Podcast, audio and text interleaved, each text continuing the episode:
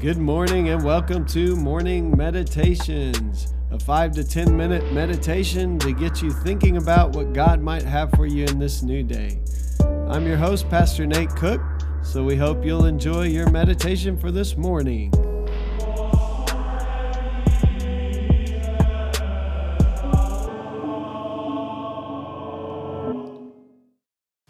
Hey, this is Pastor Nate, and this is your morning meditation. It is Thursday, November the 26th, 2020. Hey, happy Thanksgiving, everybody. Today we're going to read from 1 Corinthians chapter 12. 1 Corinthians chapter 12, and starting in verse 12. The body is a unit, though it is made up of many parts. And though all its parts are many, they form one body. So it is with Christ. For we were all baptized into one Spirit, into one body, whether Jews or Greeks, slave or free, and we were all given the one Spirit to drink.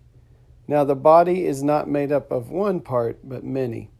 And then jumping down um, to verse 26. If one part suffers, Every part suffers with it. If one part is honored, every part rejoices with it.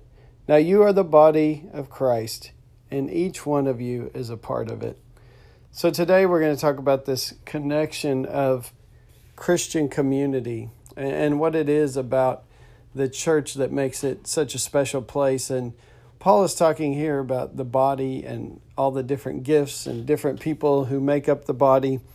Um, and Henry Nouwen's going to talk a little bit about that too, and about the uh, need for us to share community, but also for us to be willing to uh, open ourselves up to one another and uh, share joy and sorrow, uh, pain and happiness together.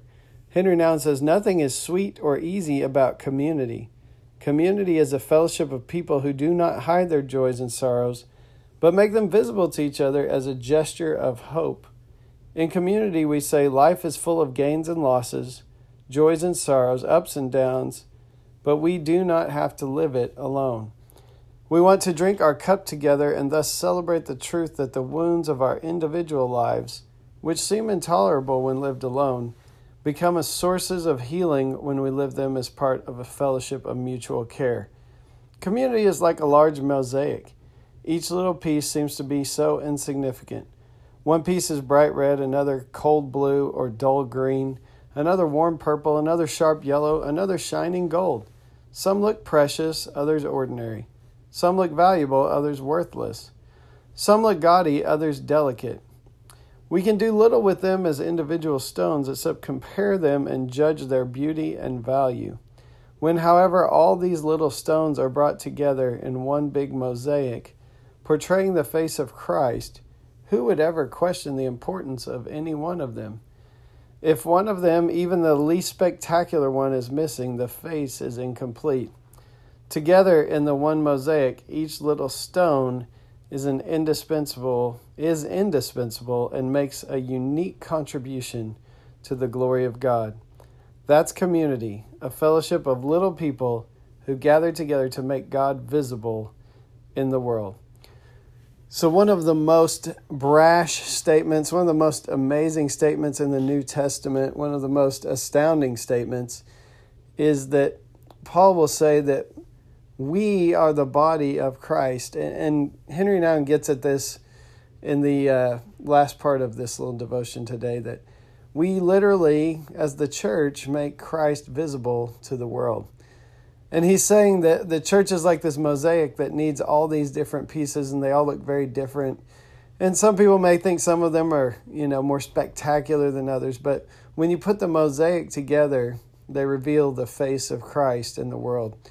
Uh, when I was a youth pastor, I used to speak at some youth uh, conferences, and I would do this thing where I would cut up these pieces of construction paper and as I was preaching, I would just take these broken pieces and form them into the image of like a picture of Jesus' face.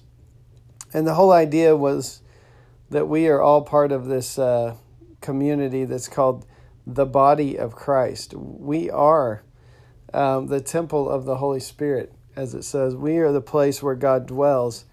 And so we literally represent Christ in the world if we call ourselves Christian today. And so as we seek to follow Christ, um, we just do our part. And sometimes we may think our part is not very extraordinary in any way, sense, or fashion.